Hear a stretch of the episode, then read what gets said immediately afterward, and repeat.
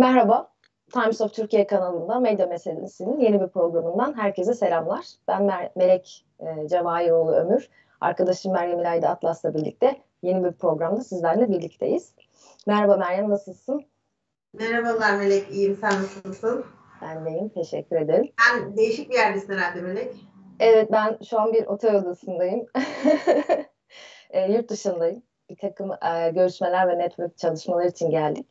E, çok da güzel bilgiler topluyorum. Belki önümüzdeki programlarda bunları da konuşuruz, e, tartışırız üzerinde diye düşünüyorum. O yüzden şimdi fazla ipucu vermeyeceğim. E, e, Meryem biliyorsun geçen hafta biz e, TV haberlerindeki işte şiddet haberlerini ve bu, bu minvalde televizyon haberciliğinin içine girdiği kısır döngüyü konuşmuştuk. Ve hafta içinde açıkçası e, ben bayağı e, güzel dönüşler aldım, yorumlar aldım, etkileşimler aldım insanlardan. E, ne çok insan bahsettiğimiz e, konulardan muzdaripmiş, şikayetmiş onu gördüm. E, eminim sen de belki bu tarz dönüşler almışsındır. E, evet ben de aldım. Yani özellikle anneler şey dediler yani biz e, eskiden hani mesela üç çocuk büyütmüş bir hanım en büyük çocuğu 25 yaşında en küçük çocuğu da 13 yaşında.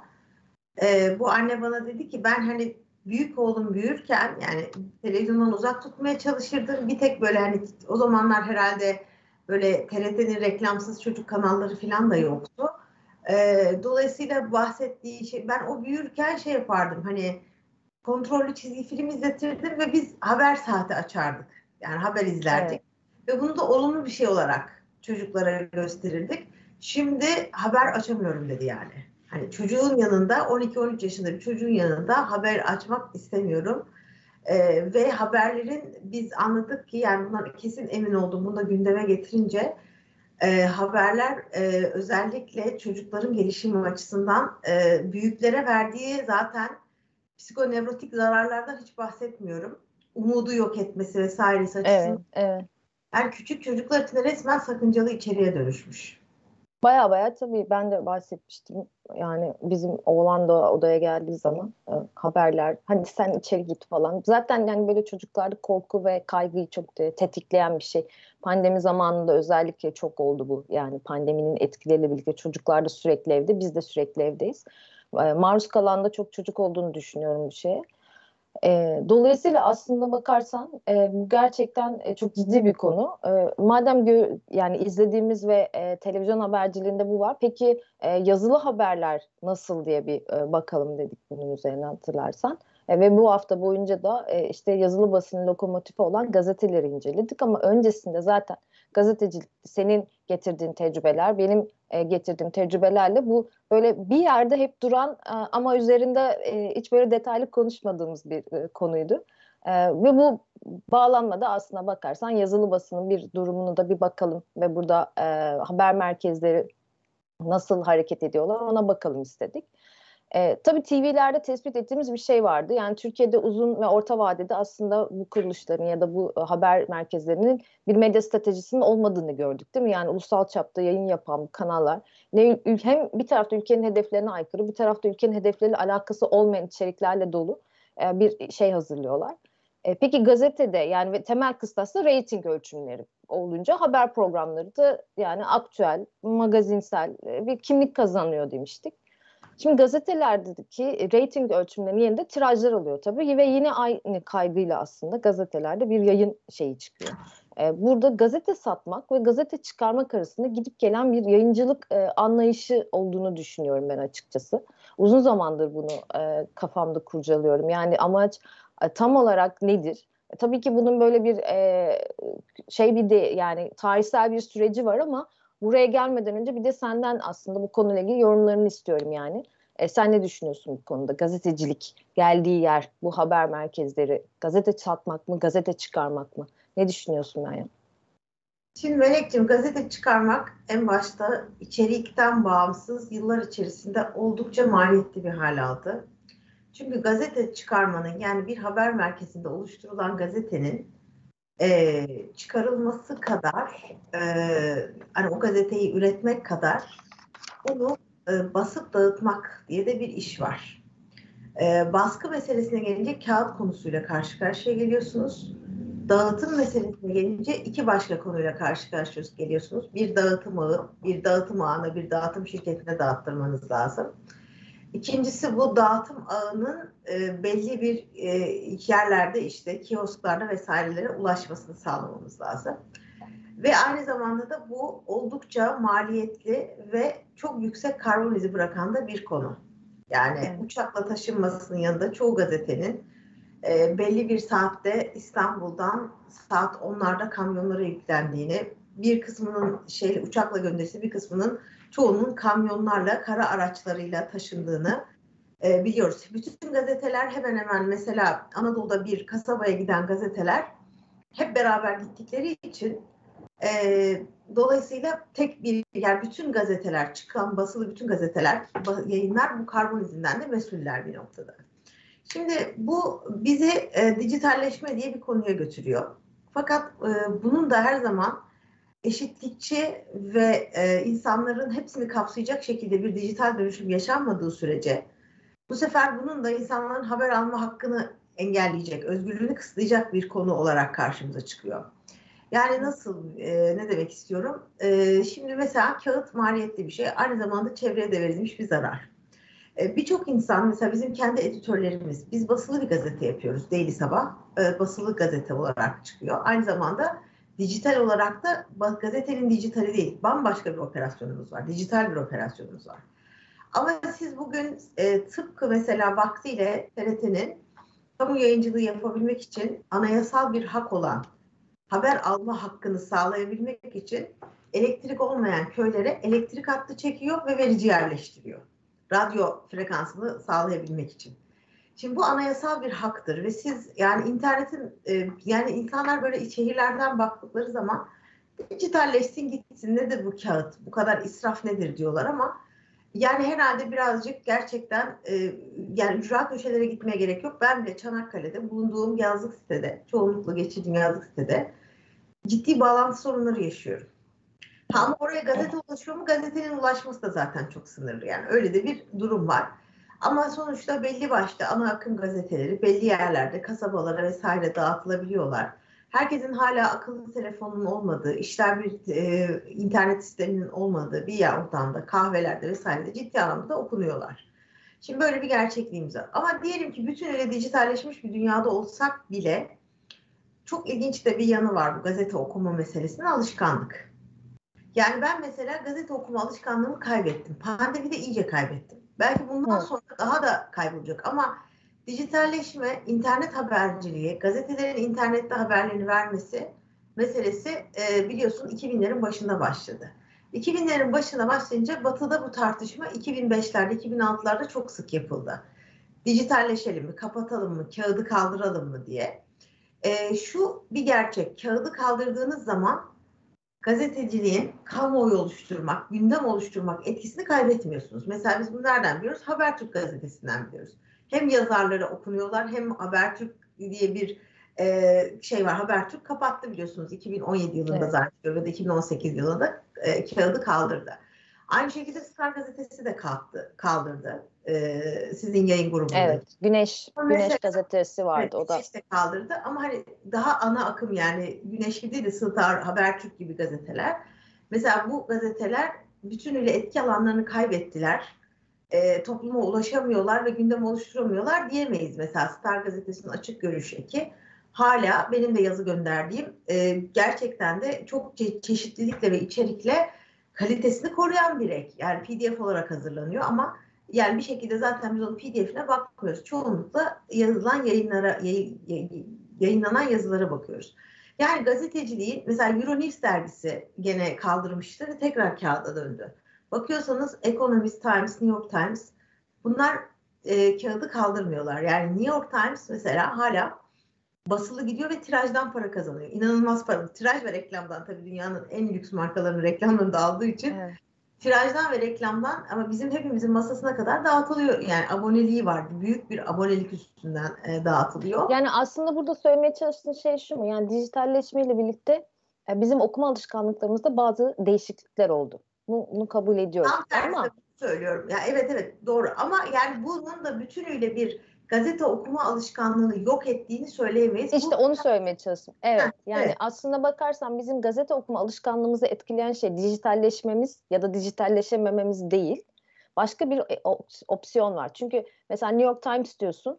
Ee, evet yani gazete basılı olarak da zaten çok iyi bir tirajı var. Ama buna rağmen dijital noktasında bir şeyleri yok. Onları engelleyen herhangi bir şey yok. Ne kadar çok insana ulaşabilirsek o kadar çok okutmanın derdindeler. Ve bu e, ok- okunuyor da. Yani subscription Gazete üstüne bir üstüne bile okunuyor yani. Yani burada üç şey yaptılar. Biri Türkiye'de bu pek yapılmadı. Hala e, dönüşüm sağlanabilmiş değil. E, bu süreç haberciliğine e, ve yorum yani analiz haberciliğine döndü New York Times. Yani siz e, bir gazeteyi bastığınız zaman bugün sabah gazete hazırlamaya başlıyorsunuz. Gündem toplantınızı saat 10'da 11'de yapıyorsunuz.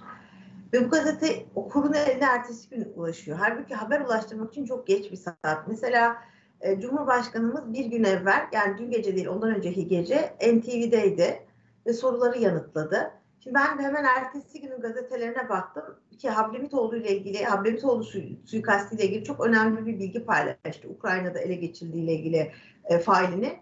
Şimdi bu zaten o an sosyal medyaya yayıldı ve tüketildi. Hani ertesi gün gazeteler baktım bunu görmemişler bile. Yani Evet, çünkü Perşembe haber- günü vardı haber Evet, kap- şeyler. Perşembe vardı fakat yani daha sonra ama mesela bununla ilgili bir analiz de yayınlanmamış.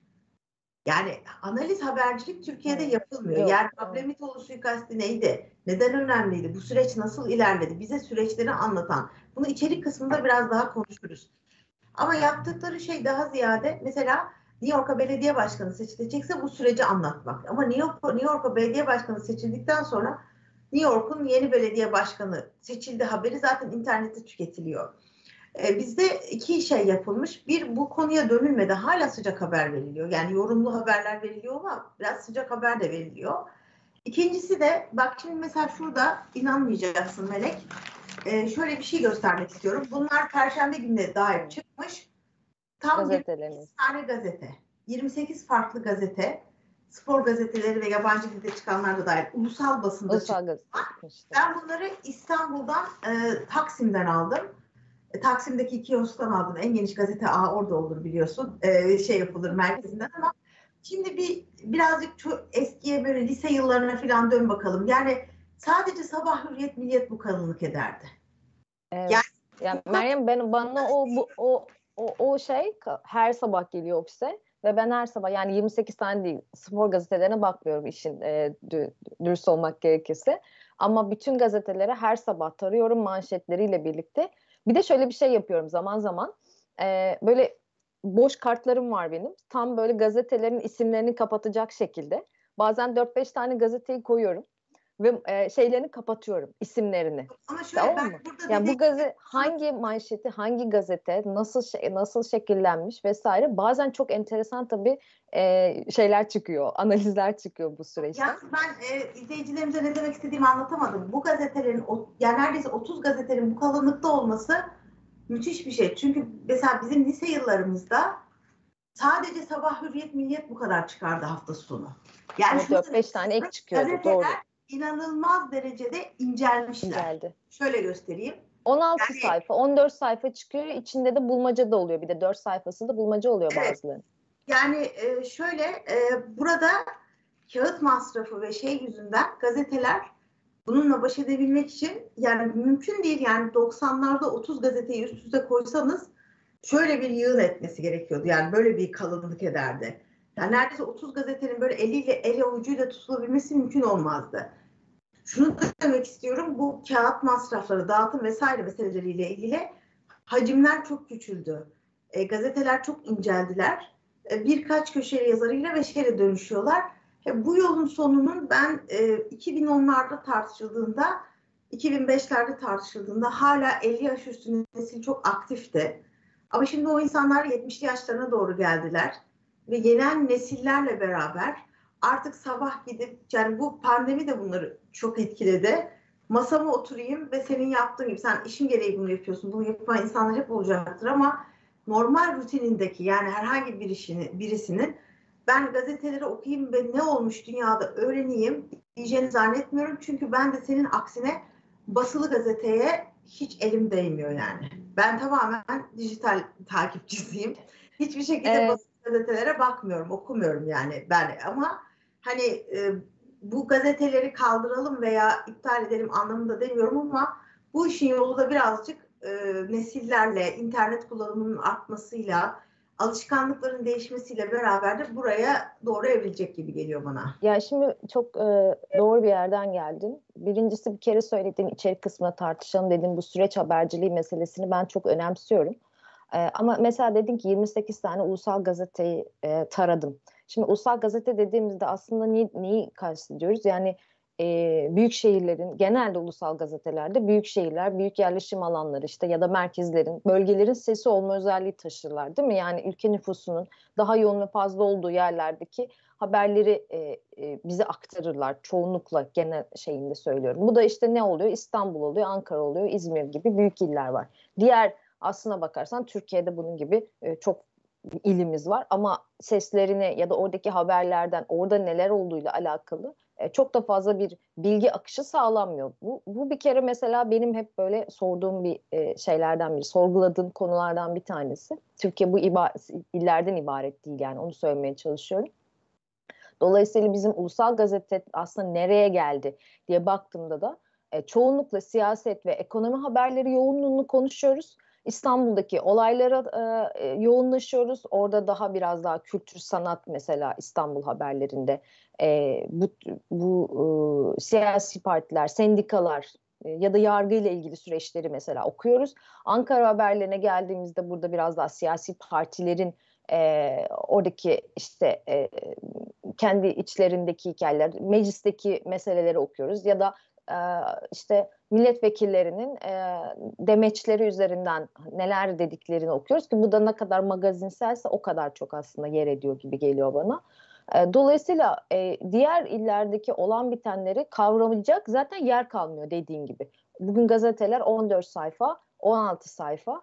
E, bir gazete 30 sayfa basılıyorsa bizim aramızda şey oluyor mesela, muhabbet oluyor bu. 30 sayfa basılmış bir, bir gazete var son dönemde yeni Ay, çıktı. Hatırlarsan eskiden ekler ekler ekler gene şimdi Tabii. hafta sonu ekler çıkıyor ama yani böyle gazeteler bir gazete kitap gibi geliyordu. Hala da e, Amerika'nın ulusal Neş, e, New York Times'ı hafta sonu çıkan New York Times'ı böyle bir kitap gibi gider ama Amerika içinde dağıtılanı söylüyorum. Böyle gerçekten boyutu da küçüktür.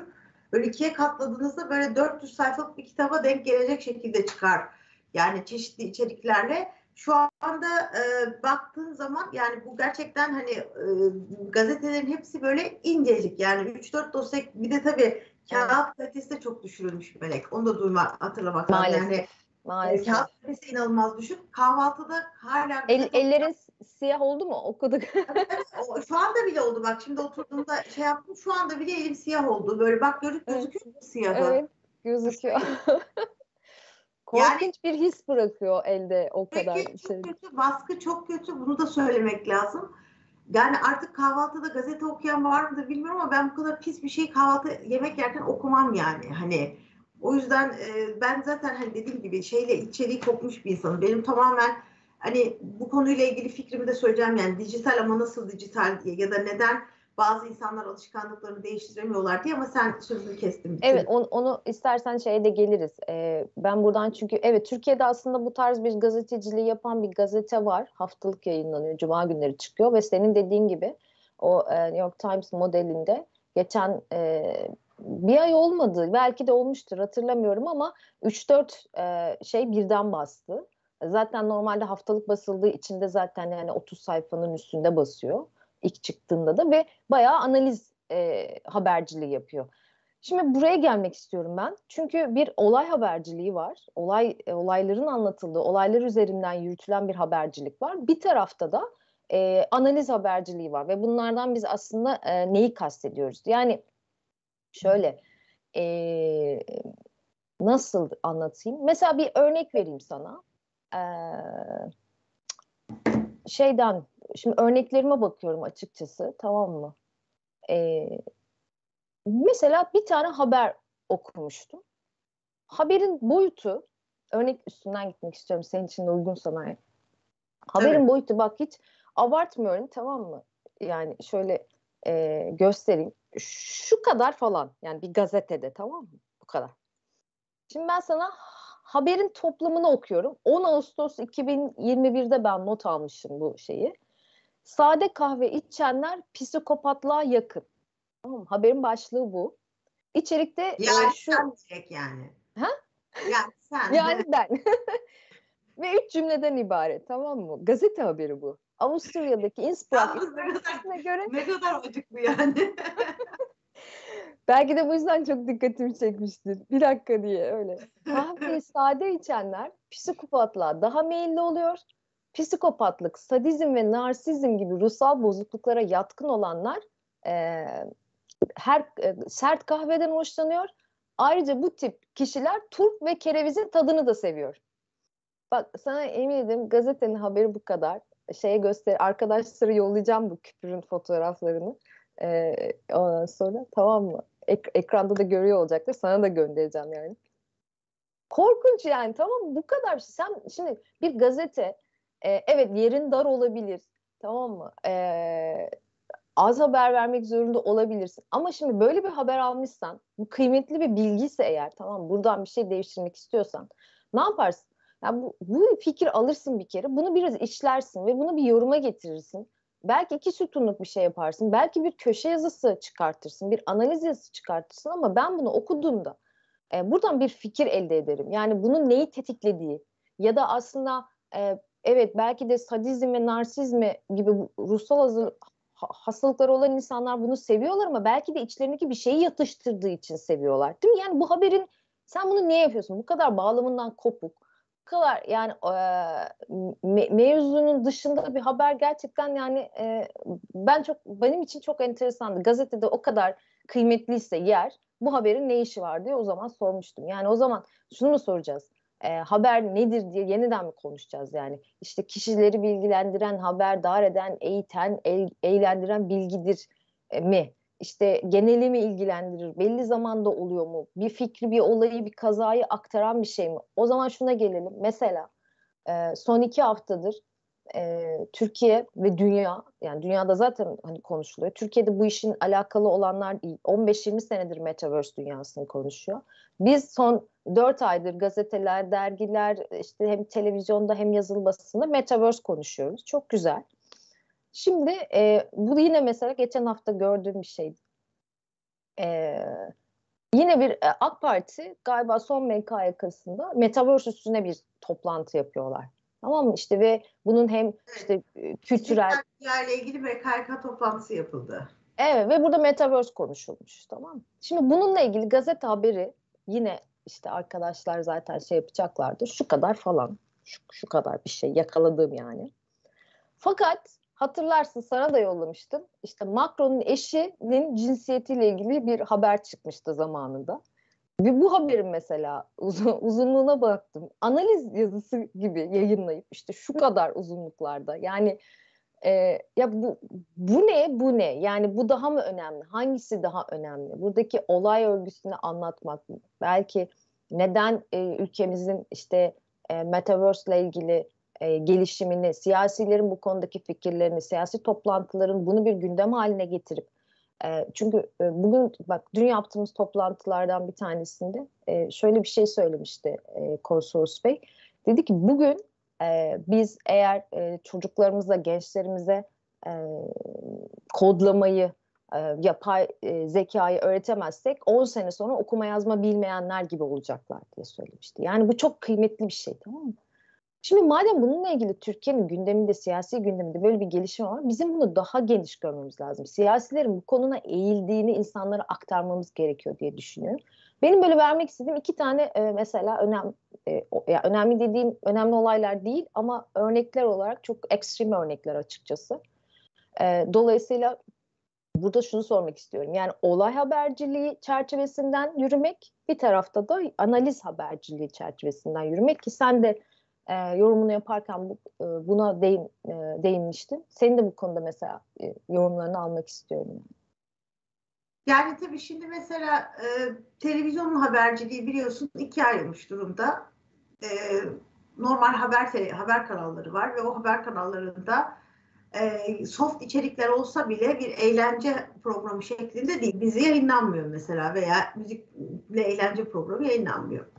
Şimdi tematik temalaşma günümüz çağının bir gereklerinden birisi. Çünkü artık hem dijital ortamlar hem televizyonların içindeki dijital platformlar değil mi? Biz bir yere abone olup televizyon izliyoruz. Artık uydudan çoğunlukla bağlanıp izleniyoruz.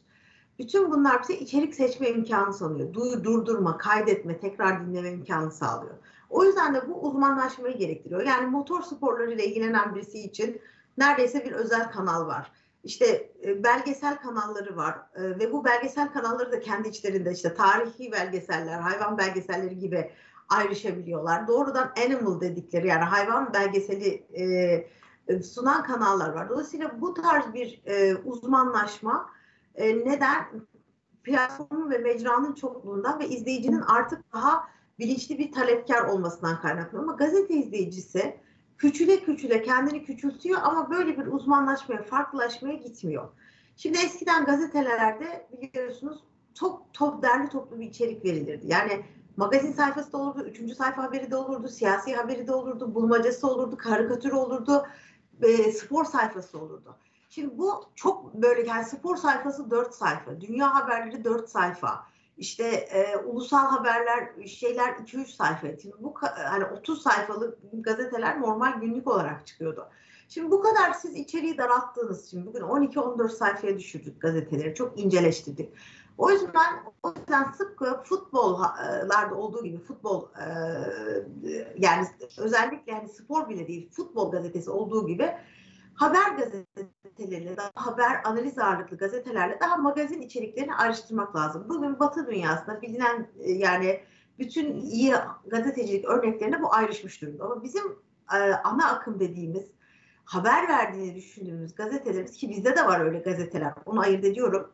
Mesela en azından kendi gazetem Daily Sabah öyle bir gazete değil ama İngilizce bir gazete. Hani misyonu farklı bir yerde duruyor. Ama hani bizim bildiğimiz amiral gazeteler dediğimiz gazeteler bugün hala e, birinci sayfaları inanılmaz renkli dekupelerle dolu e, bir bulvar gazetesi formatında. Yani bunlar gerçekten metroda dağıtılan, İngiltere'de metroda dağıtılan tabildot gazeteye çok yakın e, içerikli. E, bu ikisi bir iki içerik birbiriyle e, birleşmiş durumda. Şey mi söyleyecektin Melek? Yok. Tamam. Evet dedim sadece. Ee, evet. E şöyle yani bazı gazetelerin tabii ki formatları ve şeyleri daha farklı ama daha sakin, daha az fotoğraflı. Daha böyle dekupenin az olduğu, işte e, logonun üzerine e, şey atan sporcu veya kayak yapan ünlü veya işte bir bacak basmadığınız bir şey daha ciddi olacaktır. Ciddiyetsiz gazeteler yani tarzları, tavırları zaten oldukça ciddiyetsiz. Ee, bir de e, gazete yani bu alanda uzmanlaşma olsa yani daha haber analiz gazetelerinde daha light soft içerikler, magazin içerikleri, işte ünlü dedikoduları vesaire. Tabii ki bunlar içinde magazin ekleri var. Onları da ayrıca söylüyorum ama hayli bir e, yani birinci sayfanın, ana sayfanın hayli bir kısmında magazinin yer aldığı e, birinci sayfalar yapılıyor. E, dolayısıyla bu ikisi birbirinden bence ayrılması gerekir.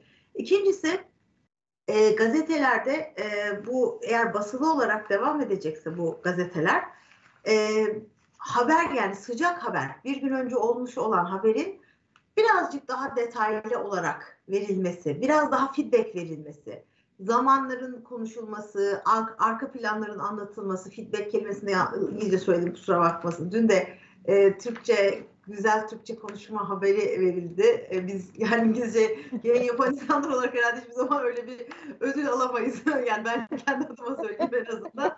Sürekli yabancı kelime karıştırarak konuşuyorum. Hayatımın çoğu yani İngilizce bir şeyler üreterek geçti. Ama şunu söyleyeyim yani mesela şimdi bugün herhangi bir gazeteyi alıyorum burada. E, Yeni Birlik diye bir gazete geldi. Ha bak bu Yeni Birlik gazetesinden bahsetmek istiyorum birazcık. Şimdi e, bazı şeyler var ki e, mesela e, biliyorsun e, e, Jeffrey Flake diye yeni bir Amerikan Büyükelçisi atandı Türkiye'ye. O da e, Perşembe günü Cumhurbaşkanımıza, e, Çarşamba günü pardon, e, güven mektubu sundu. Şimdi bu bir haber midir? Haberdir. Ama biz bunu sosyal medyada görüp bu kısmını yani Flake Cumhurbaşkanımıza güven mektubu sunduğu gördük mü? Gördük. E, bunun fotoğrafı yani şu fotoğrafın, e, şu fotoğrafın gösterilmesi ve kayda geçmesi önemli mi? Önemli. Haber değeri var mı? Muhakkak. Ama madem yani bütün basın için söylüyorum bunu. Bu, bu haberi yapıyorsunuz. Bu haberi internete koyduğunuzdan gazeteye biraz daha yani mesela Amerikan Büyükelçiliği ile ilgili bir analiz. Öncesi kim gittiğine geldi. Türkiye ile Amerika arasındaki sorunlar neler? Biraz daha geniş bir haber, biraz daha analitik bir haber vermek gerekmez mi? Sonra mesela bir de çok ilginç gene bu Yeni Birlik Gazetesi'nden bir şey söyleyeceğim. Milli Patenciden Çıldır Gölü'nde şov. Ben bunu vereceğim arkadaşlar. Hmm. Ardahan'da e, artistik buz pateni milli sporcusu iklim şampiyonu e, Çıldır Gölü donunca e, ay yıldızlı sporcu gösteri yapmış e, ve e, sosyal medyada da yoğun ilgi görmüş. Şimdi bak bu da önemli, güzel bir haber. Yani tamam sosyal medyada tüketilmiş olabilir ama yani bir milli sporcunun donmuş bir göl üzerinde paten gösterisi yapması e, evet, güzel çok güzel bir haber. haber e, bence. Ama mesela bu diğer hiçbir gazetede yok. Ve bu sosyal medyada çok gündem olmuş bir konuydu. Ben gördüm sosyal medyada görüntüleri. Yani mesela bu yok. Mesela sadece e, bütün bir gazeteler içinde İngiltere'de PKK sembolleri taşımakmış. Ben de bu çok bu, bu, bu da inanılmaz inanılmaz önemli bir haber. Neden önemli bir haber? Çünkü habere göre yani eğer doğruysa doğru doğruluk meselesi var. Sanki evet daha önce de böyle bir şey duymuştum ben. Yani ye, şimdi ben burada gördüğüm için söylüyorum. Yeni ya bir de tabii başka bir sorun var onu da söyleyeceğim ama o hızlıca adını söyleyeyim. Taze haber vermemek. Yani bu taze haber vermemeyi TV haberlerinde de konuştuk.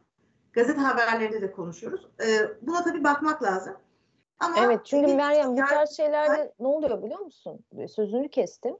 Ee, bunu başka mesela Fransa'dan özellikle de Fransa'dan gelen haberlerde çok yaşıyoruz. Tercüme hataları çok oluyor bu tür şeylerde. Yani gazeteciler e, haberleri okuyorlar. Ya birin bazen birinci kaynaktan ama sanıyorum bu çevir hatalarının çoğu ikinci kaynaktan, ikinci el kaynaklardan alındığı için. Mesela bir başlık vardı işte e, Le Monde gazetesi Erdoğan'ı övdü diye bir manşet çıkmıştı zamanda. Sonra teyit.org'da ben görmüştüm e, şeyini. E, yani aslına bakarsanız işin aslı öyle değildi. Yani e, Le Monde evet bir yazı yayınlanmıştı. Orada bir analiz yazısı vardı ama teyit.org mesela e, o yazarın e, işte yazının sahibine ulaşıyor. Hayır hani benim yazım bu bu anlama gelmiyor diye kendisinin de şey yaptı. Dolayısıyla aslında orada mesela çeviri hataları var. Bu tarz işlerde başörtüsü...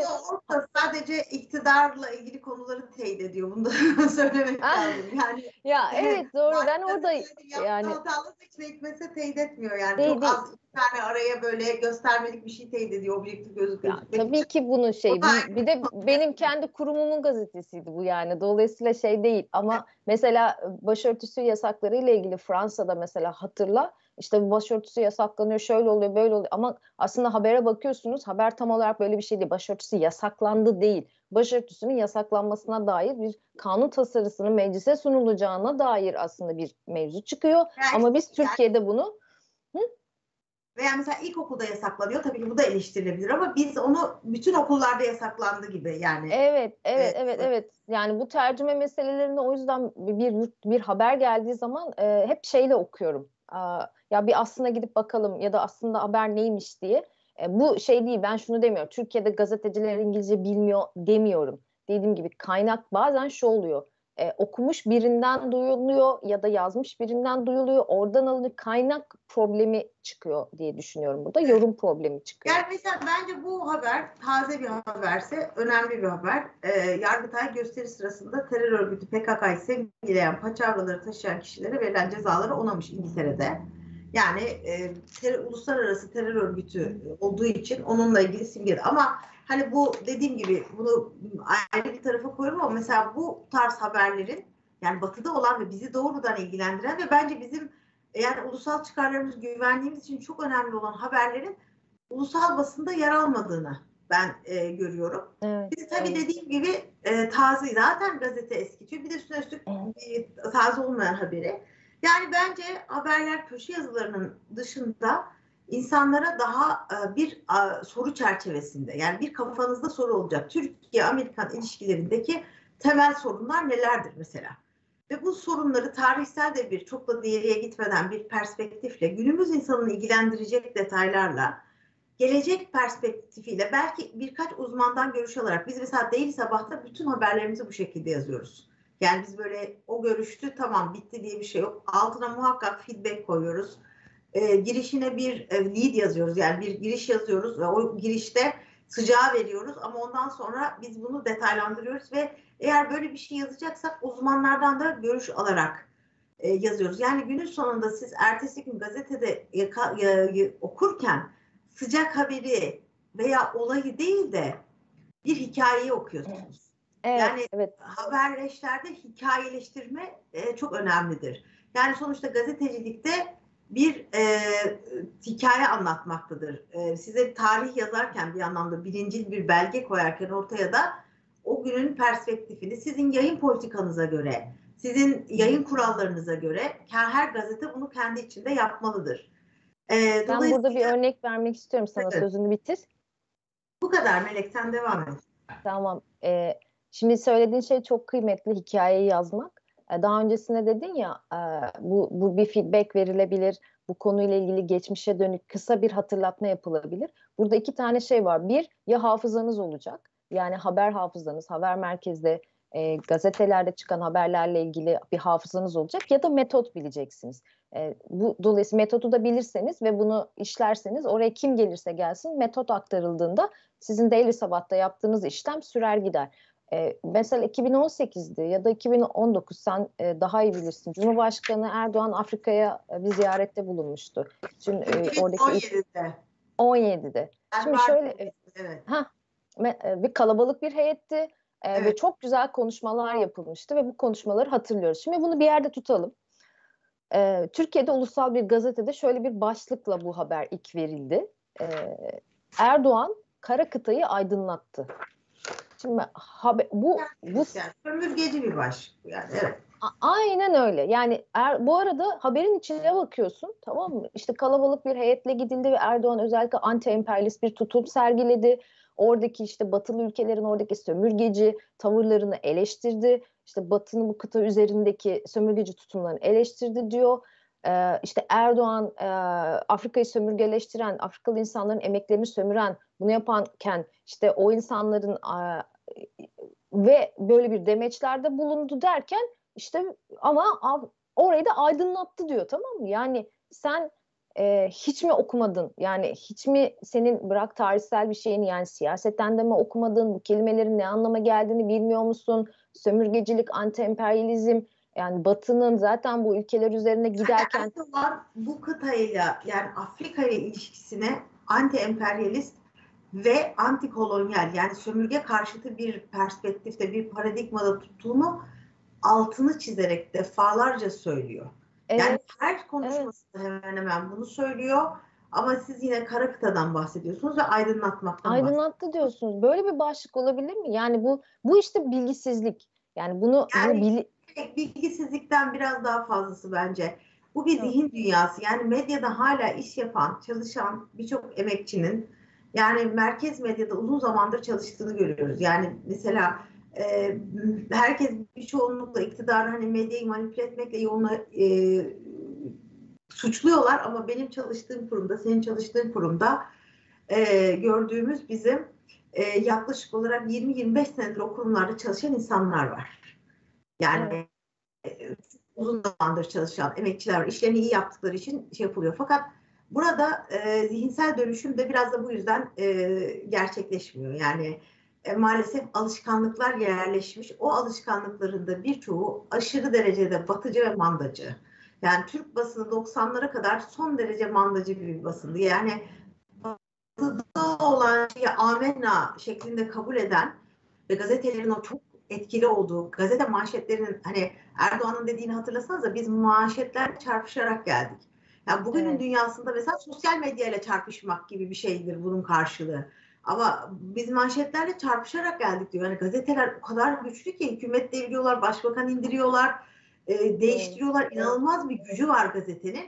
Ve ama o güç hiçbir zaman yani toplumsal çıkarlardan ziyade batıcı, mandacı bir zihniyete hizmet ediyordu. Ve bunun izlerini silmek maalesef kolay değil. Büyük ihtimalle onu yazan editöre de suç vermemek lazım. Belki işte yayın koordinatörünün e, daha üst bir mercinin önüne gittiği gittiğinde manşet üstü böyle atılmış da olabilir. Hala o şok şok haberciliğe, hala o tırnak içinde gazetecilerin utanmadan böyle e, haber merkezlerinde konuştukları seksi başlık dedikleri filan. Yani böyle şeylerle e, aynen bir e, tiraj ve reyting e, refleksleri devam ediyor. Bir yandan evet ama bu da bir tarafta aydın ve okuyucu kitlesini kaybetmesine de sebep oluyor diye düşünüyorum. Cahillikle suçlanıyor. Şimdi bak biz de seninle gazeteci olarak birçok hocamızla, akademisyenle vesaireyle irtibat sağlıyoruz. Mesela şaşırıyorlar. Aa bu kadar şey nasıl biliyorsunuz? Bunu nasıl yapıyorsunuz? Çünkü bu sefer gazeteciler veya gazeteler çoğunlukla cahillikle ve işleri doğru yapmamakla e, suçlanıyorlar. Haksızlar mı? Haksızlar diyemem. Çünkü neden? E, hiç ayırt etmeden söylüyorum. Bütün gazetelerde inanılmaz derece anlatım bozuklukları, imla hataları ve maddi hatalar var. Maddi bilgi yanlışlıkları var. Mesela nasıl? 1914 Birinci Dünya Savaşı diyeceği yere 1912 yazmış mesela. E, bu insanlı insandır hepimiz yani bunları yapabiliriz bu maddi hataları. Bunun için ne var? Kalite kontrol diye bir şey var gazetenin kendi içinde. Editör yazdığı gibi var, redaktörler var. İşte bizde mesela İngilizce gazete olduğu için e, format editörler olduğu gibi yani bu işin içeriğine bakanlar, şekline şemaline bakanlar olduğu gibi proofreader'lar var. Yani son evet. okumayı yapanlar e, vesaireler. Yani bütün bu gazetelerde var. Yani birkaç kişi okur ve basılan şey birkaç gözden geçirilmek durumundadır. Ama hani ben bazen e, bazı e, köşe yazarları da hata yapabilirler. Çok normal. Yani insan yaparken zihni yanıltırtan bir cümleye başlayacaksınızdır. Yani editörlük dediğiniz şey de bunun için vardır. Bence de medyada mutfakta iş yapan insanların aslında bütün hepsinin genel adı editördür. Yani bu işin yöneticisi altı üstü olmaz. Sahada iş yapanlar da muhabirlerdir. Yani hepimiz aslında bir noktada editörüz veya muhabiriz. Ya burada inanılmaz maddi hatalar var. Çok ciddi bilgi yanlışları var ve hala mesela bir tane CHP'li bir e, görev yetkili bir kadını e, darp etmiş. Böyle bir e, şey var ve bu kadın bir psikologmuş. Hala kadın psikolog deniyor. Mesela daha bu okuduğum gazetelerin evet, kadın hırsız, kadın psikolog, kadın e, pilot yani defalarca söylen bu kaç yani bin, bin yıldır benim duyduğum bir konudur mesela bu kadın olduğunu neden belirtme ihtiyacı duyuyoruz. Hani erkeklerin mi mesleklerde kadın olunca e, bir şey yapılıyor diye bu tarz e, meseleler var. Bir de yani ben mesela e, bu meselelerle ilgili bir, bir örnek daha vermek istiyorum. Evet ee, zaten süremizin de şey e, sonuna gelmeye başladık e, Meryem. Dolayısıyla senden de toparlamanı isteyeceğim evet. şey olarak. Tamam. E, son e, yorumlarını da alalım. Ondan sonra da izleyicilerimize veda ederiz. Şimdi e, böyle bazen ben de paralel okumalar yapıyorum bir konuyla ilgili. Yani gazetelerden yapardık o eskiden ben artık bazen dijital yapıyorum ama bu sefer gazeteden yaptım. Bir olay olduğu zaman bir olay olduğunda buna farklı gruplar nasıl tepki veriyorlar, nasıl ele alıyorlar? Şimdi sizin bir olaya karşı muhalif veya onu destekleyen bir tutumunuz olabilir. Bu çok normaldir. Ama bu tutumun her ikisinin de içerik açıdan zenginlik e, e, yani gerektirmesi beklenir. Biliyorsun İmamoğlu'nun e, İstanbul'a bir kar yağdı. E, 24 Ocak pazartesi gecesi. Pazartesi salıya bağlayan bütün gece 7 saat aralıksız kar yağdı ve yollar kapandı. O gece e, Ekrem İmamoğlu İstanbul Belediye Başkanı olarak e, işte görevinin başında olduğu ile ilgili tweetler vesaire atarken daha sonra kendisiyle ilgili bir haber çıktı. O haberle ilgili e, önce bir yalanlama getirildi ve hatta bir sürü gazeteci, bir sürü gazeteci tweet atıldı. Yani bu nasıl bir iftiradır? E, genel şey belediye başkanımızla ilgili olarak e, siz balıkçıda olduğu ile ilgili nasıl söylersiniz diye önce bir sosyal medyada bu şey yapıldı. Tabii gazete anında tepki veremiyor. Daha sonra tabii gazeteler vesaire çıkmaya başladı. Ekrem İmamoğlu'nun bir balıkçıda olduğu onayla yani kesinleşti. Sonra dendi ki bu bir saatlik yemek arasıydı. Sonra bir saatlik yemek arasının üç saatlik yemek arası olduğu anlaşıldı. Ve e, bu üç saatlik yemek arasının da bir İngiliz büyükelçiyle yapıldığı verildiği ve sonra da 48 bin liralık bir hesap ödendiği e, konuşuldu. Şimdi bu yani gerçekten hani belki çıksa başında en başında dese ki ben o gün yemeğe gittim dese yani önceden planlanmış bir yemeğe gittim dese e, bu kadar tepki almayacaktı ama bir inkar olunca ve üstelik de diğer insanlar hani Mehmet Behiroğlu mesela özür diledi Fatma Betül Sayankaya'dan. Çünkü işte trollükle vesaire suçlanmıştı. Şimdi burada bir olay var. Yani evet. İstanbul'a bir gece kar yağıyor. Yoğun bir kar yağıyor ama sadece bir gece. Diğer günler bu kar aynı yağış yok. ve hayat duruyor, hayat alt üst oluyor, insanlar yollarda kalıyorlar, donma tehlikesiyle karşılaşıyorlar, Mehmetçik kurtardıdan işte camiler açılıyor vesaire gibi yani inanılmaz perişan bir hale düşüyor şehir. Ve bakıyorsunuz bir tarafı gazetelerinde ve her zaman objektif olmamakla, e, iktidar yalnız gazeteleri objektif olmamakla, taraf tutmakla suçlayanların bu konuşulan konuyla ilgili hiçbir şeyleri yok, ilgisi yok. Yani sanki İmamoğlu'na bir komplo kurulmuş gibi bir habercilik yapılmış. Öte yandan e, bunu eleştiren ve İmamoğlu'nu e, ciddi anlamda tenkit eden gazetelerde bazı önemli detaylar atlanmış. Mesela ben bir İstanbul olarak şöyle bir soru sordum ve bunun cevabını bulamadım Melek. AKOM denen yer yani İstanbul'daki Afet Koordinasyon Merkezi normalde belediye başkanının orada durması ve neredeyse hemen hemen yani inanılmaz fazla ekranın ve e, bütün mobese kameralarının görüntülerin aktarıldığı bir afet koordinasyon merkezi de olması gereken belediye başkanının orada olduğunu düşünüyoruz. Veya olmasa bile Fatih'te diyelim. E, AKOM Eyüp Sultan'da, İSKİ'de. E, Fatih'le araları çok uzak değil. Fakat yemek yenen yer balıkçı, kahraman balıkçısı diye artık herkes bildiği için adını söylüyorum. e, Sarıyer Rumeli Kavağı'nda.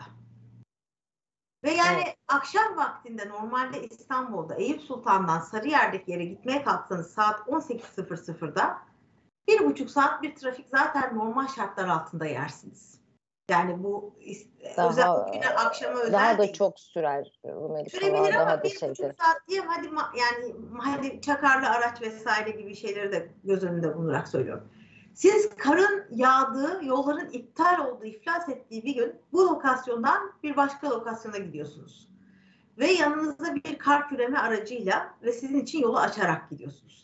Yani bu mesela bütün İstanbulluların neden yani Sarıyer hani daha yakın bir yerde gidin, başka bir yerde buluşun, makamda görüşün vesaire yani hani o gün bile son dakikada bir hesap yapabilirsiniz. Zaten hani ödenen hesap faturayı vesaire hiç saymıyorum bile.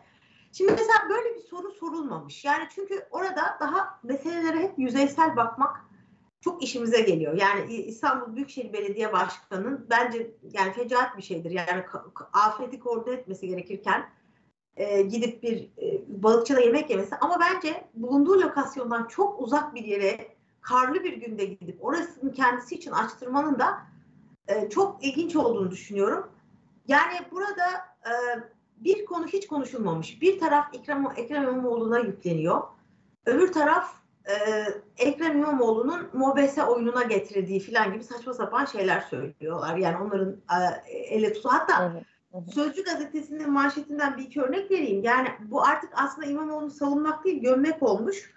Ee, yani bir anlamda böyle savunuyormuş gibi söylemiş ama yazarken de e, Ekrem İmamoğlu İstanbul'da yoğun kar yağarken bir da İngiltere Büyükelçisiyle yemek yedi diye başlıyor. Zaten hani kendisi konunun üstüne bir de İmamoğlu'nu yemeğe giderken aracıyla geçtiği sokaktaki kamera görüntüleri de yayınladılar. Yani giderken kamera gitmesi de kamera görüntüsünün yakalanması vesaire. Hani kendisi meselesi şu ama bir şeyi yani toplum çıkarını savunması beklenen gazetelerin bir konuyu hiç ele almadığını gördük. O gece e, bir olay var. Taksici, çekici ve otel fırsatçılığı. Bu o kadar ufak tefek birkaç gazetede yer almış ki bak mesela o gün pazartesi biz bunu bugün konuşuyoruz. E, aradan kaç e, gün vakit geçiyor ama o gün oteller işte 400 lira olan otel 1500 lira istiyor müşteri, müşterisinden. E, taksiciler o gün almıyorlar, fahiş fiyatlar istiyorlar. Çekiciler işte 200 lirayken bunlar da basına düştü ama yani komple bir ele alı. Yani dört gün geçmiş aradan hala aynı manşetler devam ediyor. Ama biz bir olay olduğunda bir konuyu daha hiç konuşmuyoruz. Mesela sürücü eğitimsizliği meselesi. Yani kar geliyor, kar geliyor, kar geliyor dedik. Evet, evet. Belediye, evet, evet. belediye önlem almadı. Tamam hatalı balıkçıya gitti vesaire. Çok yani skandal bence tamamen baştan sona. Bunu üç gün konuşursunuz ama dördüncü gün en azından bir kısmında da Kar geliyor, kar geliyor dendiği halde kış lastiği olmayan vatandaş o gün niye sokağa çıktı? Neden kimse zincir takmadı? Hiç zincirli araç gördün mü? O kadar azdı ki. Evet, Ve sonra araçlarını bırakmak suretiyle arkadaki insanların mesela kamyonların o gece dışarıda ne işi vardı? Hadımköy civarında o kadar çok kamyon kalmış ki.